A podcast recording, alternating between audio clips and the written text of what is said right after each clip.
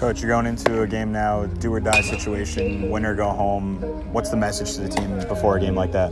Yeah, just I mean it's a quick turnaround, man. That's the beauty of baseball. You come out and play again the next day, but obviously you know have a have a day game, kind of morning game after a night game is is a bit of a challenge. But that's that's where we're at. You know, it was a crazy game last night, we got to come out and win the first inning. You know, the one thing about these guys, I watched them yesterday, watched a lot of video, is they are completely fearless. Like they they do some outside the box stuff. They are not scared. The, they'll do all sorts of. stuff. So to me, you know, they got the pitcher of the year, player of the year running out against us today. They're going to be they're going to be ready to go. So we've got to get a good start from Berkey. We got to come out and take an inning at a time.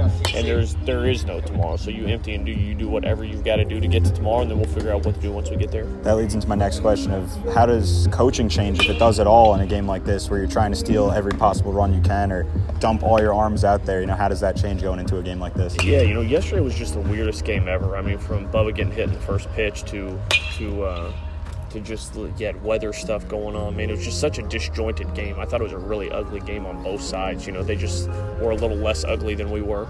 Um, but I, I, I, think the biggest thing in a day like today is I think what you don't want to do is you don't want to go home tonight with three arms or three guys that need to be in the game that you're trying to save. You can't do that. You gotta you gotta do whatever you've got to do to win today. Um, I think on the offensive side, it's very very important understanding obviously that arms are the biggest thing when you come out of a losers bracket. Is we got to be relentless offensively today. We need to we need to be really good offensively. We need to keep trying to extend this thing so we can take some some um, stress off of our pitchers and hopefully get some length out of some of those guys. And when you lose your leadoff guy, your center fielder, senior, everything about Bubba is so tough to lose that. But how do you tinker with the lineup, especially with you know a game with such high stakes? Yeah, you know, I mean.